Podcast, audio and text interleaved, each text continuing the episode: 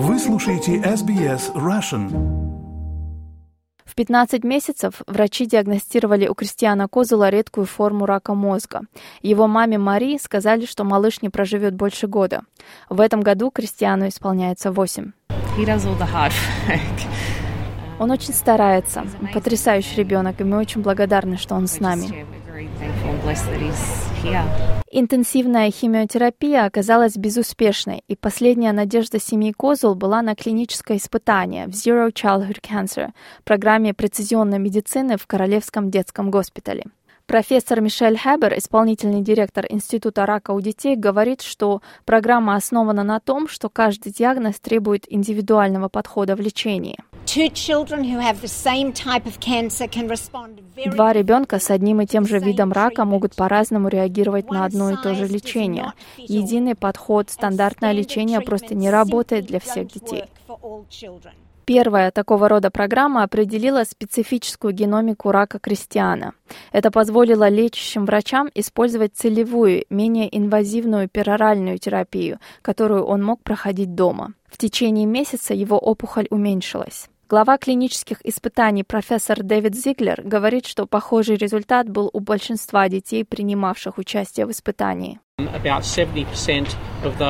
Более 70% увидели улучшение, и их опухоль либо прекратила расти, либо в некоторых случаях уменьшилась или полностью исчезла. С 2017 года более 900 детей получили направление на участие в клинических испытаниях Zero Childhood Cancer. Используя сложный геномный анализ, программа определяет причины рака, а также более эффективные и часто менее токсичные препараты для лечения. Прежде клиническое испытание было доступно только тем, кому врачи предрекали вероятность выживания не более 30%. Профессор Хэппер говорит, что успех исследования означает, что оно будет расширено в ближайшие месяцы. До конца этого года впервые каждый ребенок в Австралии, у которого диагностировали рак, будет иметь доступ к персонифицированной медицине. Процесс распознавания уникальных маркеров и разработки целевой терапии занимает около четырех недель. Профессор Дэвид Эйзенстад из Королевского детского госпиталя говорит, что это большой шаг вперед в усилиях сделать детский рак несмертельным в течение жизни одного поколения. Uh, это дает всем немного энергии, немного мотивации, потому что мы не любим говорить, что мы больше ничего не можем сделать.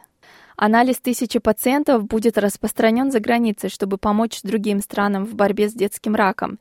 И, как говорит Мари Козул, чтобы дать надежду семьям, что их дети могут жить.